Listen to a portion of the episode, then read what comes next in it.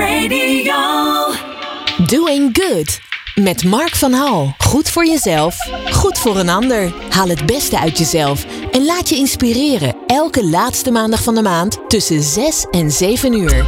Ja, het is weer even wennen zo in de studio. Het wintertijd is ingegaan en uh, we zijn uh, live vanuit uh, Hilversum. Welkom bij Doing Good, de 25ste alweer. En het tweede jaar is voorbij. Good Life Radio bestaat twee jaar we gaan het derde jaar in.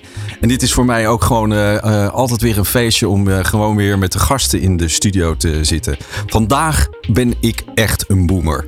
ik ben niet de enige, maar er zijn nog twee andere boomers in de house. We zijn met z'n drieën. En één boomer, nou in spe, maar dat duurt nog een hele tijd. Dat is Daan Prins, dat is onze technicus. Wat is een boomer? Nou, daar gaan we zo meteen over hebben. Uh, want de gast zijn Kees Kooijmans van de New Crew en Margit Bos. zij is initiatiefnemer en eigenaar van een Bunch of Choices. En aan het eind van de uitzending praten we ook even bij met Erik Braquet over de Stichting Jort. Maar we hebben ook een uniek moment, want Daan Prins, mijn uh, hele uh, geliefde technicus al een hele tijd. Die gaat nu ook zijn stem laten horen. Want hij is de enige die uh, van het jaar 2000 is. Dus Daan, van harte welkom. Een speciaal welkom voor jou als gast in Doing Good. Ja, dankjewel. dankjewel. Ja. Ja, wat, wat is het leuk om even een keer gewoon naar jou gericht te zijn. Hè? Want je bent nu echt als technicus het uh, middelpunt van de belangstelling. Uh, Margit, uh, Kees en ik kijken nu naar jou. je bent ook ons panel vanavond. Want we gaan het namelijk hebben, en dat heb ik nog niet verteld. We, we, hebben het niet over de boomers, maar we hebben het over jong talent. En jong talent, ja, generatie Y en Z, daar gaan we het over hebben. En ik ben heel erg benieuwd. Uh, we krijgen dus een soort van mini-cursus. En u als luisteraar of jij als luisteraar kan daarvan profiteren. Van hoe gaan we in vredesnaam als boomers om met generatie Y en Z. En in de studio heb ik nu uh, te gast uh, Margit Bos. En uh, Margit, wil jij jezelf even voorstellen? Eerst je geboortedatum, alsjeblieft. Je geboortejaar. nou, ik ben geboren op 1 juni 1972, dus net 50. Ja. En ehm, wat, wil je nog meer weten? Nou, wat, wat doe je precies? Uh, iets meer over je, over je achtergrond. Uh, ja. Waarom zit je hier? Misschien? Nou, ik uh, ben tien jaar geleden het bedrijf A Bunch of Choices gestart. We zijn net vorige week, twee weken geleden, de verjaardag gevierd. En um, dat heb ik gedaan. Ik werkte in het onderwijs. En ik vond dat we veel meer uit jonge mensen kunnen halen dan we soms doen in het onderwijs. Ik werkte in het HBO-onderwijs. En ik dacht, ja, dat kan gewoon beter. Als we jonge mensen meer uitdagen in de praktijk, in het EGI en dan met echte uitdagingen. Met hun stages, met opdrachten, met onderzoeken. Maar dan niet alleen maar wat er vanuit school moet. Ik dacht dat kan beter. En dat zijn we met de Bunch of Choices gaan doen. Rondom heel grote evenementen in Nederland. Gaan we zo meteen nog uh, verder over hebben. Kees, van harte welkom. Kees Kooijmans. Jij bent ook, uh, nou ja, iets meer dan 40. Uh, wat is jouw geboortedatum? Dank je, want ik ben van 21 juli 1967. Ja, oké. Okay. Nou, goed bouwjaar toch ook? Zeker. Ja. En kun je iets vertellen over jouw achtergrond? Ik heb een achtergrond in de arbeidsbemiddeling, om maar zo te zeggen, opgegroeid bij Randstad. En daarna bij verschillende detacheringskantoren gewerkt. Uh, nu bij de New Crew, voorheen Studelta, daar kennen de meeste mensen ons van. Naam veranderd om volledig aan te sluiten op de nieuwe generatie. Uh, binnen dat werk werken we ook samen met de Bunch of Choices, daar ken ik Margit van. Uh, en ik ben daar operationeel manager. Dus aan de ene kant verantwoordelijk uh, voor het ophalen van de opdrachten bij onze opdrachtgevers. Uh, dat doen onze adviseurs. Uh, expressadviseurs, geen accountmanagers, business managers, adviseur. Praten over de generatie, praten over wat nodig is in uh, wat ze belangrijk vinden. Ik ben verantwoordelijk voor de recruiters die de mensen vinden vanuit veel meer persoonlijkheid, drijfveer, ambitie om die plekken invulling te geven. En daarnaast ook verantwoordelijk voor de talentmanagers die onze talenten het eerste jaar begeleiden om goed te landen binnen de organisatie. En daarna daarin vaste dienst te gaan. Oké, mooi. En dan uh, last but not least, uh, Daan, uh, kun jij jezelf even voorstellen? Ja, nee, ja, ik ben Daan Prins, dus um, geboren op 20 oktober 2000. En nou ja, werkzaam hier dus bij de radiofabriek. En dus nou ja, een generatie Z kind, om het zo maar te een zeggen. echte zetter. En wat, wat maakt jou tot een echte zetter, zeg maar? N nou ja, volgens mij dat het dus vooral dat ik in 2000 ben geboren. Uh, en dat ik, maar daar ga ik denk ik ook tijdens deze uitzending achter komen. Dat ik me ook een beetje zo gedraag. Oh, oké. Okay. ja. maar dat vind ik een interessante. Want dat vind ik zelf ook interessant om daar achter te komen. Of ik een beetje in dat beeld past. Ja, en als het niet zo is, ja, dan is het niet zo. Nee, hè? Dat uh, nee, kunnen we toch niet ja. het is, ja, iedereen, iedereen is uh, natuurlijk uniek, Kees. Zeker. ik begin even met jou. want jij noemt jezelf nou niet, eh, je bent een soort van eh, benoemd door mensen om je heen als de specialist als het gaat om de jongste generaties. Hè? De generaties Y en Z. En daar, het hele alf, alfabet hebben we gehad. We gaan straks naar de O, heb ik weer begrepen. Maar jij schijnt unieke expertise te hebben. Nou, en heb je dat opgebouwd uh, nou, de, de, laatste jaren of ben je er al lange tijd mee bezig? Opgebouwd de laatste jaren. Detacheringsbureaus werken heel veel met jonge mensen.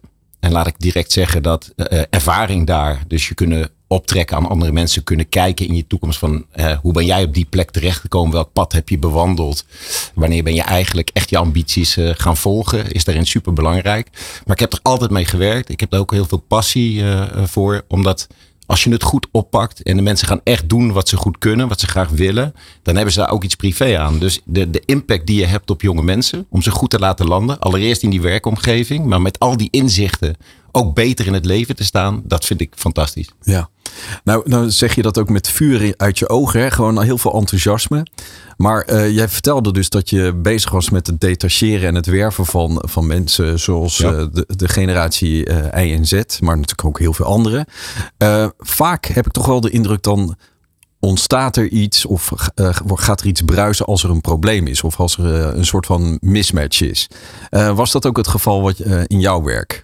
Zeker. Het werd steeds meer duidelijk dat in die versnippering van ons onderwijsland heel veel um, talenten, hè, laat ik ze zo noemen, en na de studie of zelfs tijdens de studie achterkomen dat de keuze die ze hebben gemaakt ze niet gelukkig maakt. Hm. En iets doen met die mensen, ze oppakken vanaf dat punt en iets doen met de ambities en drijfveren waar ze dan enigszins inzicht in hebben gekregen. Dat is heel dankbaar werk. En heb jij een idee waarom ze die keuze dan hebben gemaakt en waarom ze niet gelukkig waren daarmee? Ja, we komen natuurlijk uit een tijd dat ouders ook heel erg meedenken, bewust of oh, onbewust. ja, ja. ja, ze komen toch om de hoek kijken. Je wordt beïnvloed door je omgeving.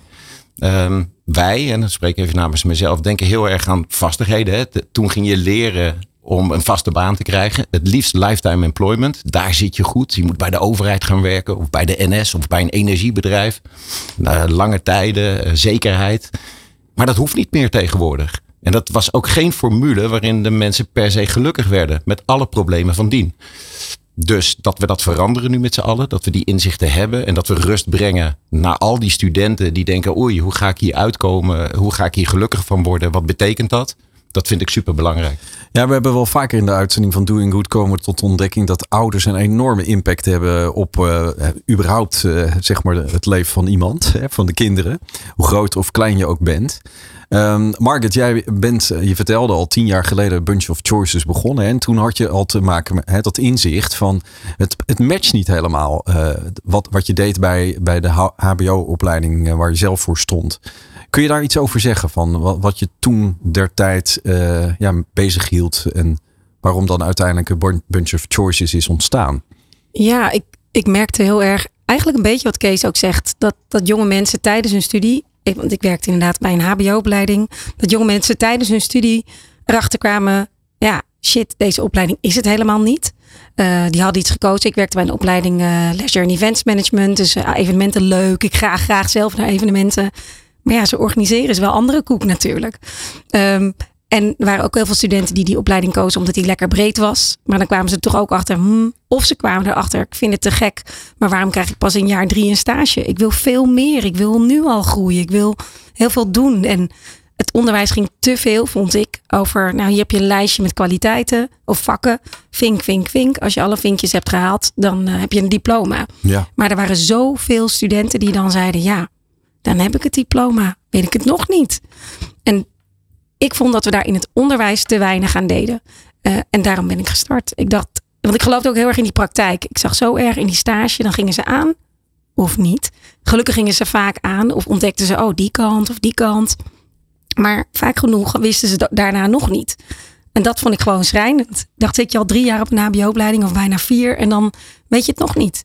Ja, dan, ik dacht, dat moet gewoon anders kunnen. Ja, Daan, uh, herken je dat uh, beeld wat, uh, wat er nu ontstaat, zeg maar? Ja, ik herken dat wel inderdaad. En ik had voor mijzelf heel erg het geluk dat ik vanaf jongs af aan al heel goed wist wat ik wilde. En dat was namelijk radio maken, wat wij nu doen. Dus dat wilde ik heel graag. En daarvoor ben ik bij de lokale omroep dingen gaan doen. Dus voor mij was het niet meer uitzoeken wat ik wilde. Het was meer alleen kijken hoe kom ik daar. En ik heb ook wel een opleiding geprobeerd te volgen. Ik heb één jaar creative business gedaan. Ja. Klinkt Ehm, goed. eh, ken het is een lekkere hippe. ja. Ja, ja, klinkt hartstikke goed. Was hartstikke leuke open dag. En dat zag er allemaal top uit. En eh, dingen bedenken, dingen maken. En dat was helemaal top. Eh, alleen toen ik die opleiding ging volgen, was dat ineens een heel stuk anders. En was het inderdaad veel meer business. En was het ook een HBO-opleiding. En moesten we dus dingen verslagen maken. En bronvermelding. Nou, en toen dacht ik, ik kan volgens mij beter iets anders doen. Jij zit gewoon met je hoofd in die microfoon eh, de hele tijd. eh. Ja, dat was het enige wat ik wilde. Dus Ja. ik, ben, ja, ik ben eigenlijk allemaal dingen daarnaast gaan doen, behalve school. Eh, en toen zei ik na één jaar, ik, ik neem een tussenjaar. Eh, en Ook dan- een hele, hele zeg maar, populaire term op dit moment. hè? klopt. Tussenjaar. Ja. Ja. en die, die worden steeds langer, die tussenjaren. zeg maar. Ja, ik ben niks niet meer teruggegaan. Nee, nee, precies. Kees, je hebt eh, ehm, iedereen die eh, hier te gast is, mag eh, even een, eh, een nummer aangeven. En je hebt eh, voor eh The Loneliest eh, gekozen. Kun je Ja. aangeven van, van of? Ja. eh, kun je even aangeven waarom je die, dat nummer hebt eh, aangevraagd? Ja, ik, ik- aangevraagd. het is geen uh, platenshow. We moeten hem een plaatje aanvragen. ja.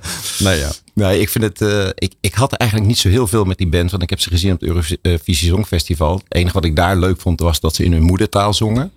Maar toen ik dit nummer hoorde, wist ik niet eens dat zij het zongen eh, de eerste keer. Eh greep aan. Het is prachtig. Het is het verdriet dat, eh, dat mensen hebben voor iemand die, eh, die wegvalt.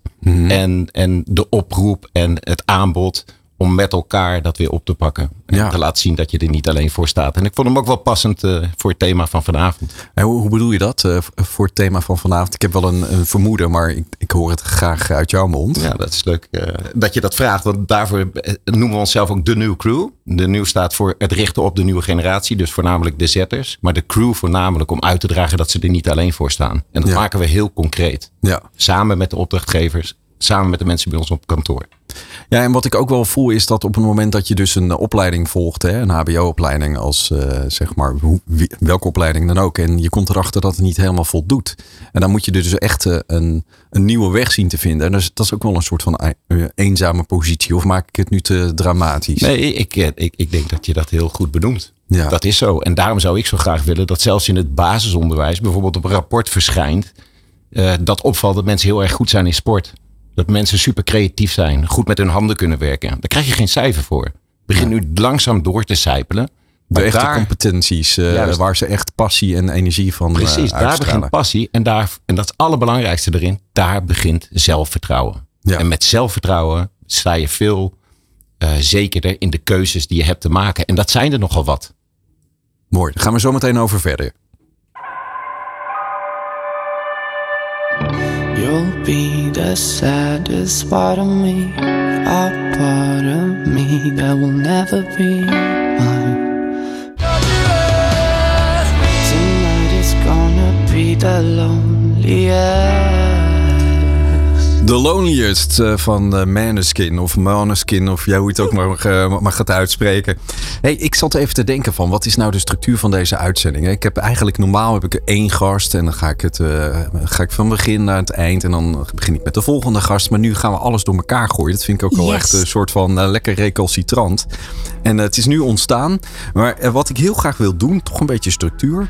We hebben zeg maar ouders en de generatie Y en Z. Dus daar wil ik het graag met jullie over hebben. Dan vervolgens het onderwijs. Hè, van, hoe zit dat onderwijs dan in elkaar? Wat kan, eh, wat kan het onderwijs doen op dit moment? En stages. Ja, stagewerk. Dat is ook een hele belangrijke. Dan gaan ze vervolgens echt werken. En dan zitten van die bedrijven, van die HR-managers. Hoe krijg ik dat talent binnen? En hoe ga ik ervoor zorgen dat, eh, dat ze ook blijven? Want dat is ook nog een dingetje. Ja. Dus daar gaan we het eigenlijk over hebben. Maar we beginnen bij de ouders. Daar is natuurlijk gewoon het eh, uiteindelijk allemaal mee begonnen. Want anders was er geen I en Z. Hè? Dus, ik bedoel, eh, dus, Ja, Geen eitjes, nee. Geen eitjes en geen zetjes. Laat, oh jee, wat zeg ik allemaal? Maar goed, nee, maar laten we eens even beginnen met de ouders. Stel je voor, je bent ouder. Nou, dat kan je goed voorstellen, Kees. Want, en, en jij ook, Margit. Jazeker. Eh, en ik eigenlijk ook, want ik heb ook een, eh, een, eh, een stelletje zetjes eh, thuis. Ehm, hele lieve zetjes trouwens. Eh, maar wat, wat kunnen wij als ouders nou eh, doen en van ze leren? Ja, een hele goede. Ze zijn natuurlijk super digitaal opgegroeid. Vandaar onze frustratie dat ze dag en nacht met die telefoon eh, eh, zitten eigenlijk. Ehm, wat je ermee kunt doen is, ze hebben vrijheid nodig. Ze hebben snelle informatie nodig. Alles.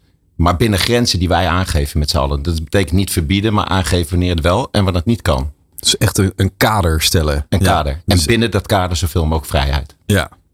En als dat kader nou bijvoorbeeld, ja, die, die ruimte, dat vind ik zelf een hele lastige. Van ruimte geven om te groeien. Hè? Want dat is, dat is wel belangrijk. Maar soms gaan ze die grenzen natuurlijk een beetje opzoeken van hoe ver kan ik gaan en eh, hoe ver kan ik niet gaan. Precies. En wat moet je daarmee doen? Nou, voordat we daar een oordeel over hebben, op Ja. wat ze aangeven, is het superbelangrijk, zowel werk als privé gerelateerd in zet, dat je vragen stelt. ja. Kom erachter. Het is best moeilijk hè, om iets uit je puber te krijgen.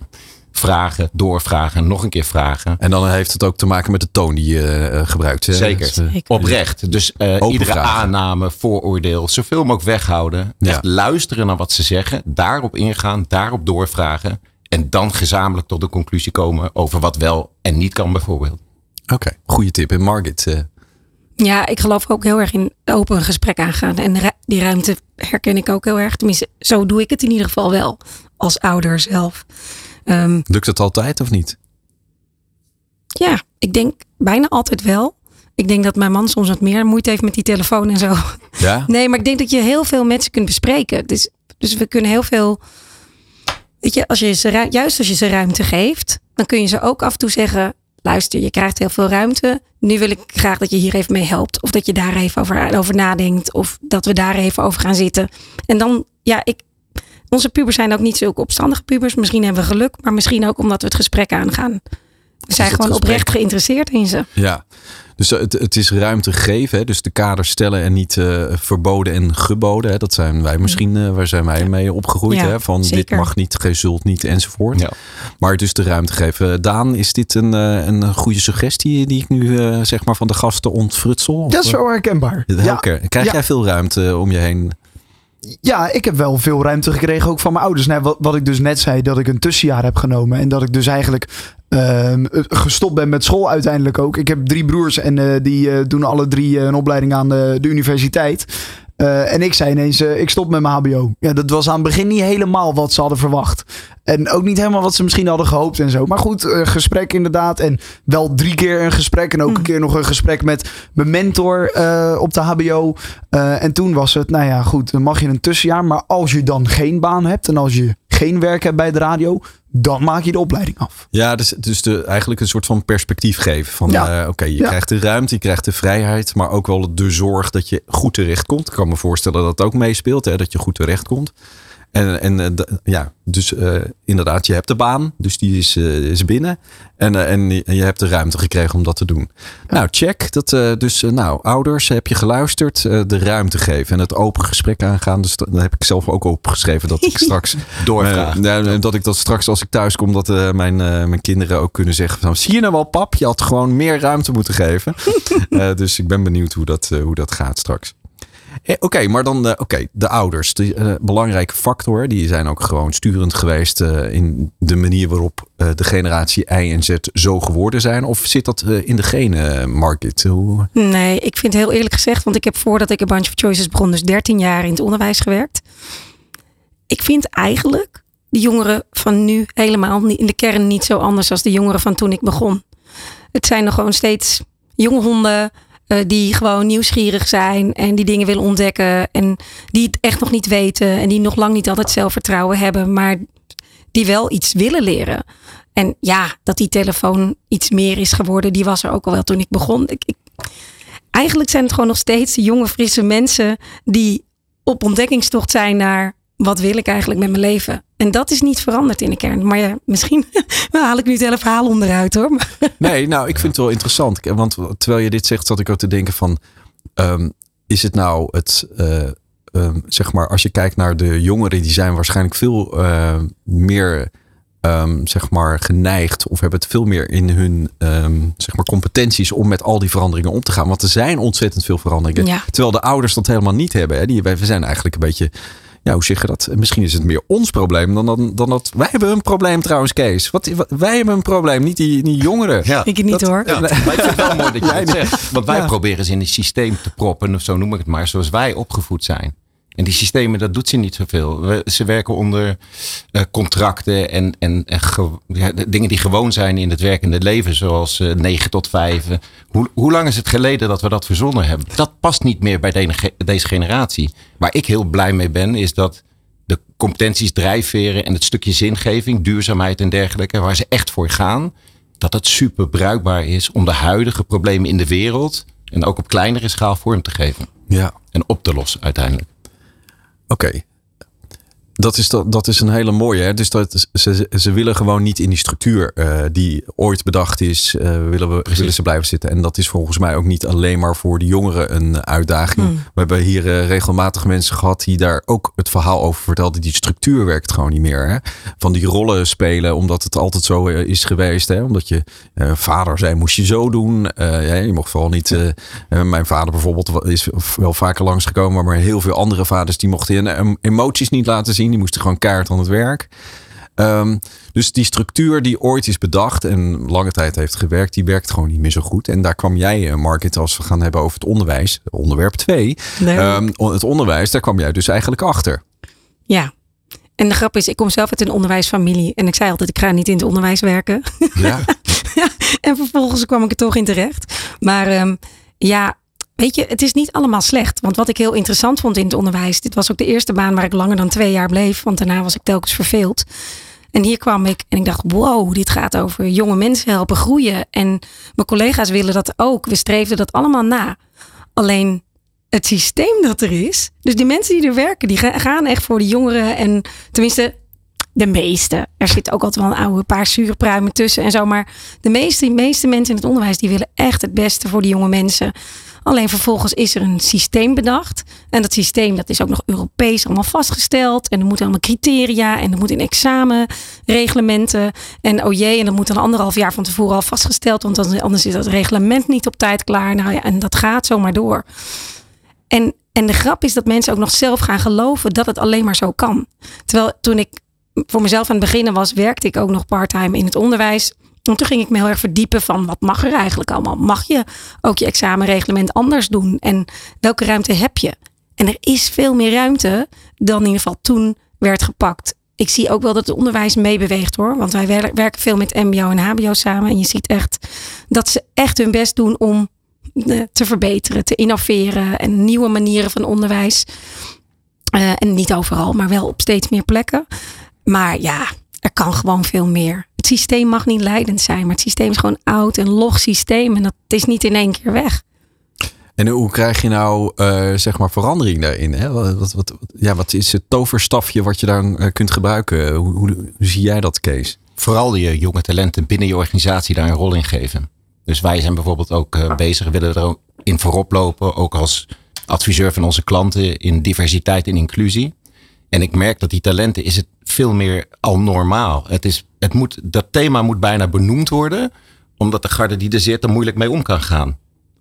Maar ik merk bij talenten dat het voor hen veel makkelijker is en veel gewoner is. Dus dat zijn degenen, maak ze verantwoordelijk binnen dat project. Ze helpen je echt verder. En ehm, zou dat ook helpen om de betrokkenheid bij het onderwijs ook wat eh, groter te maken? Want ik heb toch nog wel van mijn kinderen wel begrepen van, nou oké, eh, eh, ik, ik moet uiteindelijk wel dat HAVO-diploma hebben, omdat hè, bla bla bla en dat school, ja, weet je wel. Ja. Maar, maar als je dan echt vraagt van, doe iets dan met school, maar dan, dan is dat ook best wel spannend. Dan hoor je ook niet meteen van, nou ik ga iets zeg maar doen om die school of dat onderwijs beter te maken. Tenminste, dat, dat is mijn ervaring, hè? Eh, ja, ik denk dat eh Margaret daar meer over kan vertellen dan ik. Maar een heel belangrijke noot daarin. Stages blijven daarin super belangrijk. Stages al Ja, ook. eh, en de inzichten die ze Zeker. daarop doen, mee terugnemen naar school. Ja. En daar de school zelf over adviseren. De kennis zit er. Ja. En, en zeg maar die, eh, wat nu dan de structuur is op de HAVO of op eh, MBO of wat dan ook. Daar zullen we, kunnen we dat wat aan doen. Hè? Door dus wat meer betrokkenheid van, van de jongeren zelf daarin. Heb Ja. je daar ook voorbeelden van, eh Margit? eh, Als je kijkt naar je eigen ervaring. Hoe het onderwijs verbeterd kan worden door de hulp van jongeren? Ja? Hmm, ik ben even aan het nadenken. Want we, we vragen, wij vragen bij heel veel projecten de hulp van jongeren. En om, voor, voor, ik zeg altijd, voor alles bestaat een opleiding. Dus of het nou eh, voor even, over evenementen gaat, of over onderwijs, of over techniek. Uh, en we werken nu bijvoorbeeld ook samen met studenten van social work en pedagogiek. En dan vragen we ook hun mening. En er bestaat natuurlijk ook opleiding onderwijskunde. Dus ja, hun, hun mening kun je zeker vragen. Maar je ziet ook wel, en dat zie ik ook bij scholen wel. Uh, ze hebben natuurlijk wel uh, ja, een leerlingenraad en, en dat soort dingen. En daar vragen ze dan de wat meer gemotiveerde studenten voor. En, en die input die gebruiken ze ook echt wel hoor. Ik zie echt wel opleidingen die dit al ja, best goed doen. En ja, wat je zegt, niet overal en niet allemaal. Maar ja, het, wel eens met Kees dat dit helpt. En wat, wat ook heel belangrijk is, is dat je niet. Hoe zeg ik dat nou? Ja, dat het onderwijs ook durft. Dat ze gaan durven om de structuren wat losser te laten. En natuurlijk moeten ze een einddoel hebben. En, maar, maar dat er meer speelruimte komt. Eigenlijk wat, die, wat we van die ouders vragen. Van geef die jongeren meer speelruimte. Er zijn opleidingen die dat al doen. En dat is zo tof. Ja, natuurlijk moet je ze nog een beetje kaders geven en een beetje input. Je moet niet helemaal zeggen, nou hé, hey, zeg maar wat je wil leren en het is allemaal goed. Tenminste, kan. Er zijn mensen die daarin geloven. Maar ik denk dat je het een beetje wil combineren. Combineren. Ja. Dat gaan we ook doen. Alleen voordat we verder gaan combineren, gaan we eventjes naar uh, muziek luisteren, namelijk uh, Goldband en uh, Noodgeval.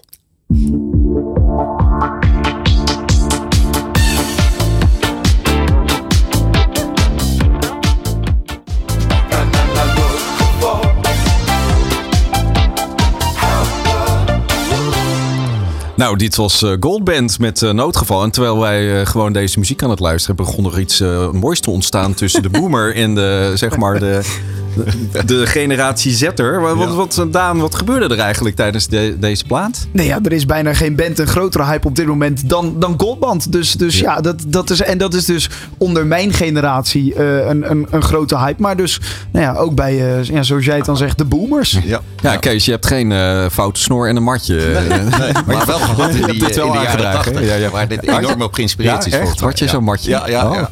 Echt? Tot aan de kin dicht en een matje. Had je ook een snor? Nee, geen snor. Nee. Dat groeide toen nog niet. Wat zei wat hebben we tegen snorren? Nee.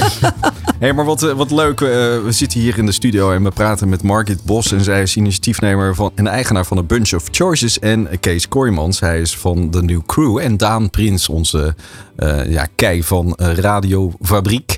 Um, om het even zo te zeggen, die zit er ook bij om te praten vanuit de, uh, ja, de observatie van de generatie Zetter. En ik zit er een beetje vol verwondering bij. We hebben het gehad over, nou oké, okay, paps en mams die willen natuurlijk iets van de generatie Z. Nou, die lopen een beetje achter wat betreft techniek. die zijn een beetje in het onvermogen van, ah, jullie zitten de hele dag achter die telefoon. Nou, fantastisch. Ze zijn echt digital native, hè, die generatie ja. I en Zetters.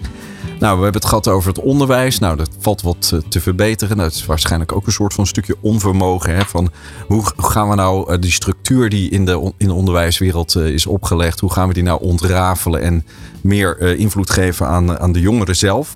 En dan hebben ze dat onderwijs. En onderdeel van dat onderwijs is ook, nou misschien niet meteen op, op middelbaar onderwijs, maar wel voortgezet onderwijs is, zijn ook de stages. En uh, Margaret, jij uh, hebt iets uh, prachtigs bedacht rondom die stages. Kun je wat vertellen over Bunch of Choices? Ja, dat wil ik heel graag natuurlijk. Um, ja, toen we begonnen met de Bunch of Choices, toen zei ik, ik zou het zo tof vinden als er meerdere plekken zijn waar jonge mensen die nog niet zo goed weten wat ze willen, uh, ervaring kunnen opdoen. Dus gewoon in de praktijk, waar je echt uitgedaagd wordt. Nou, toen gingen we een beetje op zoek naar met wie kunnen we dat samen doen, welke organisaties willen meewerken.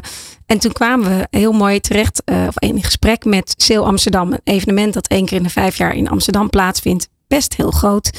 De editie in 2015 trok zo'n 2,3 miljoen bezoekers. En wij kwamen in uh, eind 2013 met ze in gesprek. En zij wilden juist graag van binnenuit verjongen. Nou, perfect. Want dat was een heel grote speeltuin, zoals wij ze vaak noemen. Met allerlei disciplines. Want een evenement is eigenlijk een organisatie in het klein. Want heeft alle afdelingen die een bedrijf ook heeft. Van HR tot uh, techniek tot uh, nou, ja, nou ja, gewoon alles. Communicatie, noem maar op. Um, en uh, dat was de eerste plek waar we dat gingen doen. Waar we dus in de praktijk jonge mensen op allerlei manieren gingen uitdagen. Dus niet alleen met stages, want dat ook. Maar ook met, nou ja, we hebben hier een vraagstuk. Uh, en dan gingen we met het onderwijs praten, met MBO of met HBO. Van heb je studenten die hier over na kunnen denken, die een plan kunnen maken, die het plan kunnen uitvoeren, die iets kunnen bouwen, iets in elkaar kunnen zetten, iets kunnen communiceren. Nou, enzovoort, enzovoort. En dat zijn we daarna bij steeds meer grote evenementen in Nederland gaan doen. Gewoon telkens heel veel Euro kansen 2000 was ook zo'n eh, evenement, toch? Ja. Ja, Euro 2000, eh, de Wereldhavendagen in Rotterdam. We hebben aan Floriade Expo in Almere meegewerkt. Ehm, de Giro Gelderland, de start van de Giro d'Italia, is alweer een aantal jaar geleden. Maar ook, nou ja, zo hebben we op allerlei mooie plekken hebben we, ja, jonge mensen mogen helpen ontdekken wat er bij ze past. En het is dus ook eh, meteen een voorbeeld van waar Kees het net over had. Hè, dat je dus jongeren betrekt bij eh, vaak eh, vraagstukken, in dit geval van grote evenementen. Ja. En, en wat, wat kwam er bijvoorbeeld naar boven dan? Want ik kan me voorstellen dat er ook veel inspiratie en creativiteit Ja, ontstond. Zoveel leuke ideeën. Aan de jongeren ligt het niet. Als je ze een echte uitdaging geeft, dan, dan komen er ook heel gave ideeën en oplossingen. En soms ook echt heel nieuwe oplossingen. Ja, wat ik een grappig voorbeeld, misschien een grappig voorbeeld, beetje, beetje vies misschien. Maar uh, Amsterdam had nu in aanloop naar 2025 zijn we nu ook alweer studenten aan het betrekken. En uh, hadden ze gevraagd hoe kunnen we nou tijdens het evenement straks laten zien dat we ook duurzaam zijn. En wat we doen aan duurzaamheid, want dat vinden ze een belangrijk thema. En toen hadden studenten iets bedacht van uh, you give a shit of give your shit. Want als je dan, blijkbaar kun je, kun je verwerken tot weer uh, energie. En kan je daarmee weer je evenement ja, duurzamer laten verlopen. Nou, fascinerend. Dus die hadden een hele campagne ontwikkeld van give a shit. En dan waarom Seel dat belangrijk vindt. Oh, nou ja, wow. om maar een voorbeeldje te Nou, noemen. ik vind het wel een beetje een vies voorbeeld, maar dat is zoals je ook al aangaf. Maar ja, give a shit. Ja, dat Nou, is ik wel heel zo'n belang- mooie spreuk. Ja. ja, maar het is ook wel uh, uiteindelijk waar het om gaat. Hè? Dat, dat iets heel praktisch uh, tot iets uh, creatiefs wordt vertaald. nou is het zo dat je, het, het heet een bunch of choices. Ehm, je gaf net zelf al aan. En, en ja, er zijn ontzettend veel keuzes op dit moment te maken. Vooral ook op uh, opleidingsniveau. Hè. Voor elke ja, wisselwasje is een, uh, is een opleiding bedacht. Ja. Uh, in eerste instantie ook omdat HBO-instellingen misschien dachten van ja, we willen die. Uh, ja, toch die positie of die plek van de, van de leerling willen we invullen. En dan krijgen we extra geld natuurlijk. Dat is natuurlijk ook een beetje een economische drijfveer. Maar uh, er is gewoon ontzettend veel keus. Ontzettend veel. Maar ook eigenlijk weer niet. Want heel veel opleidingen lijken ook weer op elkaar. Um, uh, maar jij, dus die a bunch of choices, die heb je dan. Uh, maar hoe gaan jullie daar dan mee om? Want ik kan me voorstellen dat talent het gewoon ook wel lastig vindt om echt een keuze te maken van waar ze naartoe willen. Ja, vaak, vaak als wij met ze werken, hebben ze dus al een keuze gemaakt voor een opleiding. Um, en misschien helpen we ze nog wel meer met ontdekken dat wat ze ook gekozen hebben, dat je dan altijd nog je eigen pad kunt bepalen. Dus dat het niet zo alles bepalend is. En ja, misschien als je medicijn hebt gestudeerd. Nou ja, zelfs dan heb je keuzes, maar daar werken wij ook niet zoveel mee. Maar als je, als je nou ja, media manager doet, kun je nog allerlei kanten op. Als je nou, creative business doet, kun je ook heel veel kanten op. Als je business studies doet, kun je ook ontzettend veel kanten op. Dus er is. En als dus, je twee dus, tussenjaren neemt, kan je ook ontzettend veel kanten op. Ja, nee, maar het is, het is, Ja, kijk maar, dan kom je hier. Ja. Nee, dus het, het is echt. We willen ze denk ik meer bewustzijn geven over, joh, het maakt eigenlijk niet uit. Uh, als je maar wel bewust bent van waar je energie van krijgt en wat je eruit wil halen. Dus wij geven bijvoorbeeld ook workshops aan uh, jonge talenten die meewerken aan een van de projecten waar wij dan bij zijn. Juist om ook ze te helpen ontdekken, wat is nou je doel hier eigenlijk? En waar droom je van voor ooit? En dan gaan we vaak ook terug naar die kindertijd. Van wat deed je het liefst toen je klein was? Want daar zit heel veel informatie. Is ook een tip voor ouders trouwens. Terug naar de kindertijd. En wat deden ze vroeger heel graag? Dat, een, een klein kind is heel puur. Dus daar zit heel veel nou ja, informatie. Maar goed, dus we stellen ze vragen. En we praten met ze. En we nemen ze serieus. En dan vaak gaan ze ook stappen zetten. Want dan gaan ze durven. En toch, um, als je als je het zo vertelt, hè, dat, dan klinkt het uh, ook als uh, aandacht. Hè? Je geeft uh, de jongeren aandacht vanuit, vanuit een eigen optiek. Um, en dat, dus we hebben het over ruimte gehad in het begin van het gesprek. Geef ze ruimte, maar geef ze ook aandacht voor wat, waar ze zelf energie van krijgen. Hè? Maar die aandacht, ja, ik kan me niet zo goed herinneren dat dat, dat ook echt onderwerp was op, op zeg maar. Uh, zeg maar de, de onderwijsinstelling. Dat je echt gewoon aandacht hebt. Waar krijg, je, krijg jij nou energie van? Ja. Waar word jij nou blij van? En, en, en ga eens even op ontdekkingstocht. En we gaan zo meteen uh, luisteren naar A Brand New Day van The Wizard of Oz. Maar laten we eens even beginnen met de Yellow Road Brick. Um, we hebben het dus gehad over de ouders. Hè? We hebben het gehad over het onderwijs. nu geef je ook aan van de opleiding is er al. En dan heb je toch al een soort van pad eh, voor je liggen, maar je kunt ook van dat pad afwijken. Of Oh het ja. gaat- ja, dat is eigenlijk precies wat je zegt. Ja, dat kan heel goed. Ja, je maakt je eigen pad. En dat bewustzijn is er vaak nog niet helemaal.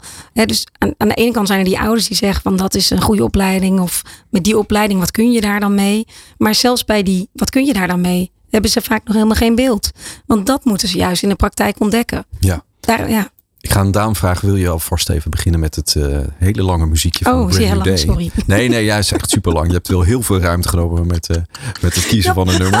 je ook een ander nummer het mogen vragen. Nee hoor, het intro is, eh, is een minuut. Maar ik vind wel, als we het langzaam maar zeker kunnen achter, achter, op de achtergrond kunnen zetten. goed. Ja, zie je, hoor dit. Ja, Margaret. we, we gaan op de Yellow Brick Road. Hè. We hebben te maken met Mhm. de generatie I en Z. En jij gaat mij vertellen wat er nou zo mooi is aan die generatie I en Z. En wat we allemaal gewoon op dit moment nog niet zien, maar misschien wel zien, maar nog niet waarderen. Dus kom maar op. Jij mag als eerste beginnen. Het zijn frisse, nieuwsgierige mensen. Ze, ze snappen waar de wereld nu over gaat. Ze maken zich soms ook zorgen over de wereld en waar het naartoe gaat. Maar willen echt een bijdrage leveren om hem mooier te maken. Weten zelf soms nog niet zo goed wat ze dan kunnen of hoe ze het kunnen. Maar ze willen heel graag. En Kees, We mogen ons gelukkig prijzen met eh, wat wij wel eens noemen de wat lastigere eh, generatie. maar wat zie jij? Zeg maar eens even wat je ziet nu. Wat, eh, je digital native, eh, verbeeld je eens even. Wat, eh, wat zie je gebeuren? Nou ja, volledig geëquipeerd dus op die digitale wereld. Veranderingen kunnen brengen op het moment dat ze echt nodig zijn. En iets doen met al die uitdagingen die we hebben. en, en, en, en daar echt met zingeving mee aan de slag te gaan. Super.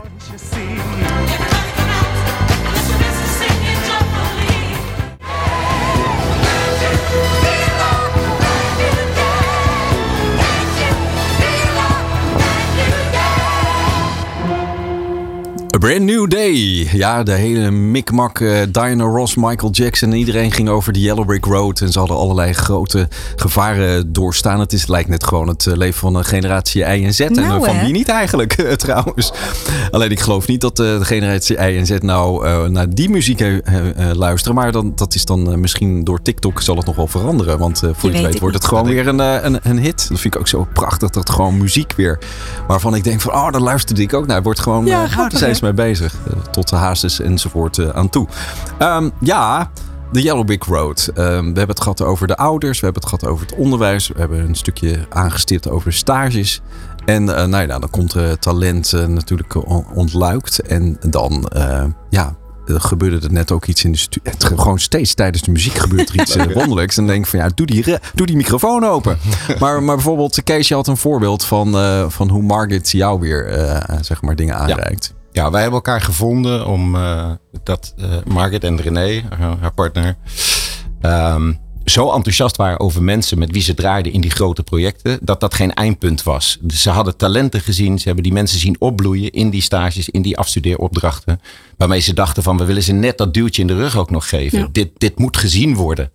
Ehm, en daar hebben we elkaar in gevonden. Dus wat ze nu doen is de mensen aanprijzen bij ons. Gaat, wat ik net al vertelde, nooit over opleidingen. Maar gaat altijd van, die heeft op die rol gezeten. eh, die heeft het op die manier invulling gegeven. Zijn verrast hoe ze het heeft opgepakt. Of dat nou binnen communica- communicatie, beveiliging, het commerciële apparaat is geweest. En met die inzichten komen ze naar de New Crew. En daar begint eigenlijk de basis om iets te doen met, met de ambities die ze daar geleerd hebben. Ja, want Margaret, jij hebt dus eh, blijkbaar met je team een bepaalde blik op die jongeren. Kun je daar kun je, je blik even delen, zeg maar? Ik snap dat het jouw blik is en voor jou is het misschien normaal, maar kun je, kun je vertellen hoe je naar dat talent kijkt? Ja, jeetje. Misschien inderdaad voor mij is het zo normaal. Ja, we kijken gewoon naar hoe, hoe doet iemand het? Waar gaat iemand van stralen? Eigenlijk dat. Hoe, wanneer staat ineens iemand rechtop? Van, dat iemand hem pakt. Dus de, ja, het zijn, zijn vaak een beetje onaanwijsbare dingen. Maar ook hoe brelei is een begeleider bijvoorbeeld. Want wij zitten niet op alle stages in een organisatie. Zitten we niet overal heel dicht erbovenop. Dus als we heel goede geluiden terug horen. Of als, ze, als we gewoon heel zien dat ze lekker, lekker in hun vel zitten. Ja, hoe zie je dat? Nee, maar lekker in de. Ja, dat is dus gewoon een, een graadmeter. Niet, het, Ja. niet alleen het resultaat. Hè. Ze hebben zoveel afgewerkt of eh, wat Oh, gewoon. Dat, ja. Maar ze- het gaat over hoe, ze, hoe die energie van Ja, ze afstraalt. Dat is eigenlijk wat je zegt. Ja, natuurlijk. En het resultaat, dat, dat telt ook wel mee. Als ze helemaal niks presteren. Maar ja, als ze helemaal niks presteren, dan is die energie er vaak ook niet. Nee. precies. En, en dan krijg je dus een, een, een soort van dossier van hard. Ja, klinkt een beetje hard natuurlijk. Het is, het is meer dan een dossier, maar je krijgt een soort van overdracht van talent. Ja. En, eh, en, en hoe ga jij daarmee om? eh? Want ja, Ja, wij proberen met die inzichten eh, die functies te vullen. Dus echt even los van die opleidingen, maar echt vanuit die drijfveren, die competenties en de, de ambitie die ze op dat moment hebben opgedaan op die, eh, op die opdrachten. Om daarmee verder te gaan. En wat we doen is, wees niet bang voor de stap die je gaat maken. Ga je hart volgen. Ga iets doen met die inzichten die je hebt opgedaan. En daarvoor sta je er niet alleen, eh, je staat er letterlijk niet alleen voor. Dus Nee. daarvoor. maar er is sprake van een mismatch. Hè? Eh, Tenminste, Ja. eh, tenminste, de arbeidsmarkt. Er wordt volop talent gevraagd of capaciteit. Maar dat wordt niet altijd zeg maar, op een goede manier ingezet. Kun je Ja. daar iets over zeggen? ook niet uitgevraagd. Dus, dus als we kijken naar hoe het merendeel van de vacatures nog steeds is opgesteld. Eh, Neem van mij aan, spreekt de generatie niet aan. Eh, resultaatgericht, eh, dat soort zaken allemaal erin verwerken. Te masculien, waardoor er weinig vrouwen reageren, noem maar op. Het zijn blinde vlekken. Het is niet, niet expres wordt het gedaan. En, maar de fout wordt niet gezien. Het is een blinde vlek. Dus daar kunnen we nog heel veel in verbeteren. Eh, en wa- wat is dan de fout eh, op zich? Het is gewoon eigenlijk nog eh, ja, opgesteld vanuit een oud regime, om het zo te zeggen. Het is heel erg gericht op de functies en niet op de onderdelen die daarin zitten. Dus daar begin je al met die kaders weer heel erg klein te maken. En geen ruimte te geven voor de eigen inbreng.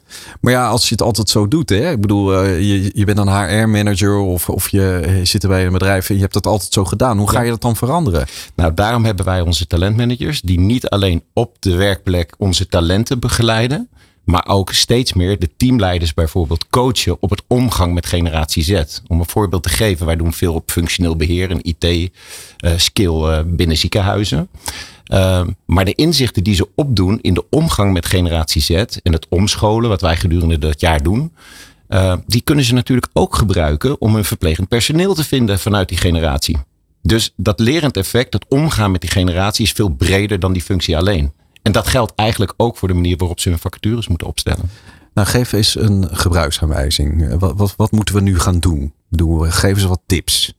Het doen om aan voldoende personeel te komen. Ja, om, die generatie beter aan te laten in sluiten. ieder geval uit te stralen dat we gaan luisteren. Luisteren? Dus hoeverre Hebben we sluiten het aan op wat Oh, jij wil. ja, en ja. het is zo, eh, we moeten ze overtuigen. En het is ook niet zo, wij heten voorheen Studelta. Dat schrok de huidige generatie best wel af. En die dachten, ik ben toch klaar met mijn studie. Ik ga niet nog een keer studeren. Dus dat dus is je heel succesvol geweest de afgelopen jaren. Ja. Dat sloot minder aan op deze generatie. Dus je hebt echt je naam ook van je, van je bedrijf of van je organisatie veranderd. Ja. En je hoort wel, bunch of choices, de new crew. Engels. Het spreekt zich goed aan. Ja. Maar wat wij bijvoorbeeld doen met vacatures is ze niet eens meer op papier zetten, maar ook video inspreken, zodat ze in de trein of via een podcast gewoon kunnen luisteren naar wat, ze gevraagd, eh, wat er van ze vra- gevraagd gaat worden in die vacatures.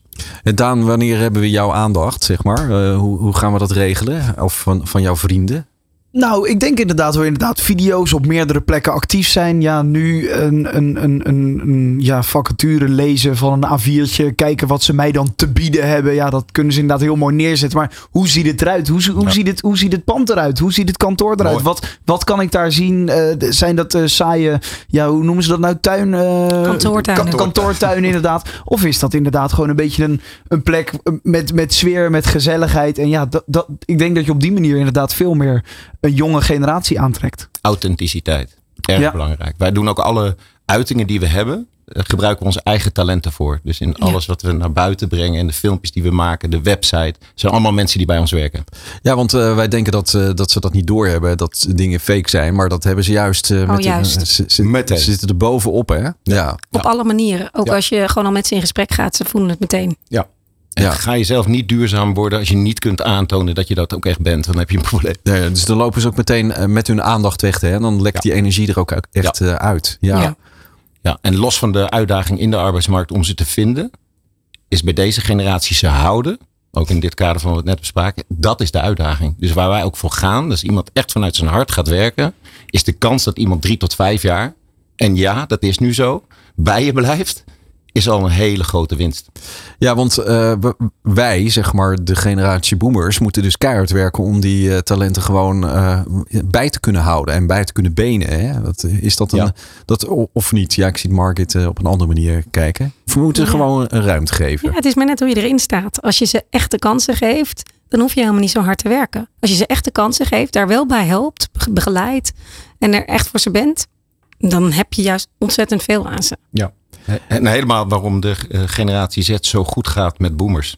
Ja, ja weet je wat ik, wat ik bij mezelf nu een beetje merk? Hè? Van, um, wij hoeven ze natuurlijk helemaal niet bij te benen en we hoeven ze ook niet te evenaren. Maar dat, dat is vaak wel een soort van angst geweest. Hè? Dat mensen om zich heen uh, ja, mensen verzamelen die niet zo goed waren of niet beter waren dan hen zelf.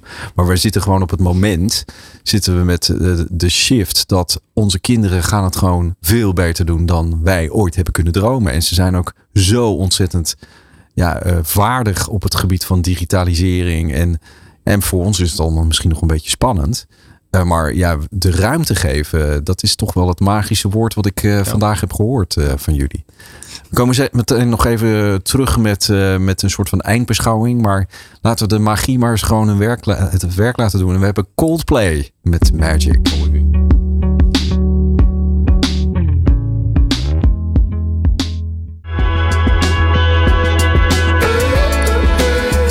Leven is magisch, uh, maar je moet het wel zien en je moet het wel uh, beleven. En soms is vertraging daarbij ook een hele goeie. En uh, we zijn best wel als een sneltrein door de wereld van de generatie Y en Z gegaan. Volgens mij hadden we nog wel vijf uur kunnen vullen met praten over. En ik ben ook heel blij dat Daan ook aanwezig is, dat we het ook even praten met was. Als je het hebt over de magie, uh, Margit, wat is, uh, wat, wat behalve ruimte geven en alle dingen die je hebt genoemd, wat zijn er nog meer? Wat zou je nog uh, uit jouw schatkist kunnen halen? Ik weet niet of ik het mogelijk al wel heb gezegd, maar geloof in jonge mensen, geef ze echte kansen en durf op ze te vertrouwen. Ja, het geloof in hen, hè? niet ja. iets wat buiten hen ligt, maar geloof in nee, hen zelf. Hen. Iedereen, ja. iedereen heeft een talent, meerdere talenten, daar ben ik zo van overtuigd. En als je dat durft aan te boren bij iemand, dan ben je er. Geweldig. En voor jou, Kees? Echt het geloof in talent, in alle mogelijkheden die ze hebben. Dat is, dat is het allerbelangrijkste. saai hoor, dat je dit ook gewoon herhaalt.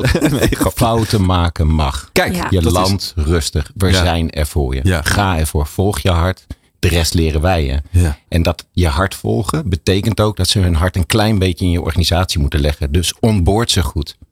Neem ze serieus. Luister naar ze. Ja. Ja. En het klinkt allemaal als voorwaarde, maar het is eigenlijk heel makkelijk uit te voeren. Het moet in je systeem zitten. Niet te snel gaan. Dit is je plek, dit is je functie, succes. Ik spreek je volgende week voor je eerste beoordeling, bij wijze van spreken. Laat dat los. Ze hebben er een broertje dood aan, sowieso. Beoordelingsgesprekken en al dat soort zaken. Feedback on the spot. Dit heb je goed gedaan dit heb je goed gedaan, dit gaan we de volgende keer anders, dus beter doen. Vanuit dat geloof in uh, hun talent. Ja. Geloof in dat talent en dat ze echt hard hebben voor de zaak. Daar hoef je niet aan te twijfelen.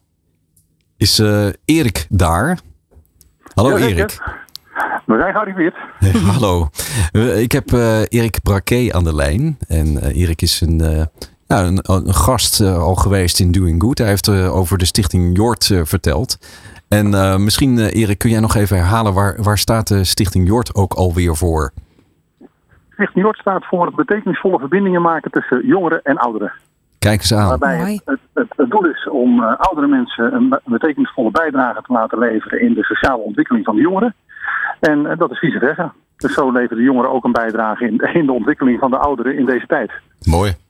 Ja, we zitten, zitten hier allemaal te knikken. Uh, ik heb hier in de studio Margit Bos en Kees Kooijmans. Uh, ze zijn bezig met uh, jong talent. En ik wilde toch de kans niet voorbij laten gaan om toch even aan jou te vragen. Hoe gaat het nu met de stichting, Erik? Nou, nou maar we hebben natuurlijk elkaar geruime tijd geleden gesproken. Toen zaten we nog vol in coronatijd. Ja. Waardoor we met de stichting wel tegen wat issues zijn aangelopen. Zeker als je aandacht wil schenken aan, nou in dit geval eenzame ouderen. Zowel in zorgtehuizen als thuiswonend. Waardoor we gewoon beperkt zijn om jongeren daar naartoe te sturen. Omdat er ook een bepaalde smet op zat op jongeren. Van, uh, die verzorgen voor corona. Dat was namelijk het beeld wat de ouderen hadden. En, en de jongeren vonden natuurlijk ook wat van de ouderen tijdens de coronatijd. Ja, die coronatijd die heeft ons uh, heel veel gebracht. Uh, en afgenomen, maar ook heel veel gebracht. Ja, dat soort, ja. Nee, maar dus, uh, dus wat nu de status is, uh, we hebben in die coronatijd hebben we destijds een aantal jongeren opgeleid. Helaas hebben we er ook een aantal moeten laten gaan omdat we ze geen uh, werk konden bieden. Dus wat wij doen is wij bieden ze een betekenisvolle bijbaan. Dus waar je in het verleden kiest voor een Albert Heijn of een de Jumbo, even reclame maken. Maar kun je bij ons een, een bijbaan krijgen waarbij wij met name jou trainen om als aandachtschenker naar medemens te zijn. En ik hoorde jullie net even, viel even in het gesprek. Ik heb voor de rest niet helemaal kunnen volgen, maar over talenten. En dat is precies wat wij doen: het ontwikkelen van de talenten van jongeren. Alleen dan wel op middelbare schoolleeftijd al. Oh, dus wij richten ons op 14 tot 19-jarigen. En waarbij wij ze trainen en opleiden. Dat is al vrij uniek. Een zesdaagse opleiding geven wij de jongeren. Waarbij zij leren het herkennen van gedrag van een ander, maar ook grenzen aangeven. Uh, maar ook een EHBO, spoed-EHBO-cursus. Maar met name dat eerste, dat grenzen aangeven en de persoonlijke ontwikkeling. Ja, dat is onwezenlijk leuk. En dat, dat sluit aan ook bij de talenten wat ik net hoorde. En daar zijn we nu volop mee bezig. Dus even mijn zin dan helemaal afmaken in één adem, Mark. Is dat wij op dit moment hebben we 12 jongeren in opleiding. En dan hebben we er zometeen in de, met name nu de gemeente Utrecht Heuvelrug, hebben 20 jongeren die aandacht schenken aan mensen die thuiswonend zijn, in verzorgingsthuis zitten, et cetera. En we gaan uh, uitbreiden naar Zeist en Amersfoort wordt de volgende gemeente. Nou, en ik heb in de studio dus uh, Margit en Kees uh, gewoon met een enorme glimlach op hun gezicht. En ik beloof je dat er zo, sowieso een vervolg op komt. Dat we gewoon eens een keer met z'n met allen om de tafel gaan zitten. Hoe we ook vanuit dit perspectief jongeren veel meer kunnen laten aansluiten bij de wereld van de boomers en andersom. Dus Erik, van harte bedankt dat je even vanuit Spanje zeg maar, ja. deze lijn had genomen. Ga, mooi, ga door met je mooie werk, beste man. Ja, nou, zeker. Nou, ik ben benieuwd dan wat de vervolgstap zou zijn, Mark. Ja, want... de, de lijnen staan open. Ja, ja. A Bunch of Choices heet dat volgens mij. Of de ja, New precies. Crew. en, met, en wij worden de New Crew. Nou, ja. dankjewel. Ja, dankjewel, Erik. Dankjewel, Mark. Ik wens je een fijne avond en een goede uitzending. Doing Good. Met Mark van Hal. Goed voor jezelf, goed voor een ander. Haal het beste uit jezelf en laat je inspireren. Elke laatste maandag van de maand tussen 6 en 7 uur. Doing Good gaat over de ontwikkeling van, van mensen en van jou als luisteraar. En als je dit uh, programma luistert en je herkent uh, wat mensen om je heen die tot de generatie Z uh, behoren. Nou, geef ze vooral lekker veel ruimte. Geef ze vooral aandacht en geloof in ze. En dan weet ik zeker dat het helemaal goed komt.